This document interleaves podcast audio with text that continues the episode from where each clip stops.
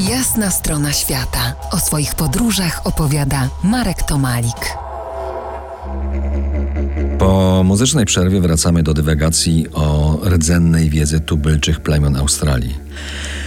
Jak wspaniale jest obrzasku zanurzyć się, obmyć ciało i popływać. Woda jest żywa, woda cię słyszy i czuje, rozumie, co do niej mówisz, czuje, co ty czujesz, słyszy albo chce słyszeć twoje modlitwy.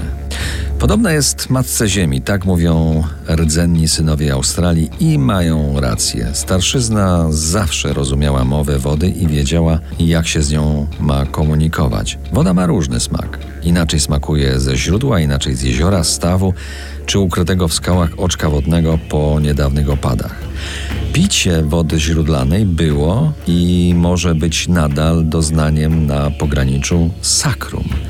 Aborygeni uważają, że woda butelkowana zamknięta w plastik jest martwa. Dlaczego więc karmić ludzi martwą wodą? Aborygeni niemal zawsze umieli ją odnaleźć w ukrytych zagłębieniach skalnych, tryskających źródłach, w gałęziach pewnych gatunków drzew. Wiedzieli, w którym miejscu i jak głęboko kopać w wyschniętym korycie rzeki czy wysychającego jeziora, aby sięgnąć zwierciadła. No to teraz z antypodów przenieśmy się na chwilę nieco bliżej.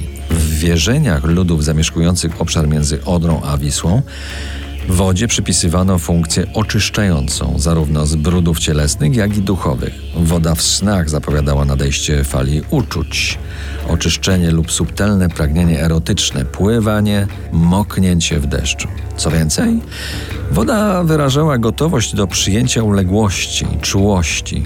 Woda jest odpowiedzialna za sprowadzenie płodności. Sama w sobie nie jest płodna jest jednak medium w sensie antropologicznym w stosunku do kobiety i w kontekście kosmicznym w odniesieniu do Matki Ziemi. Dlaczego?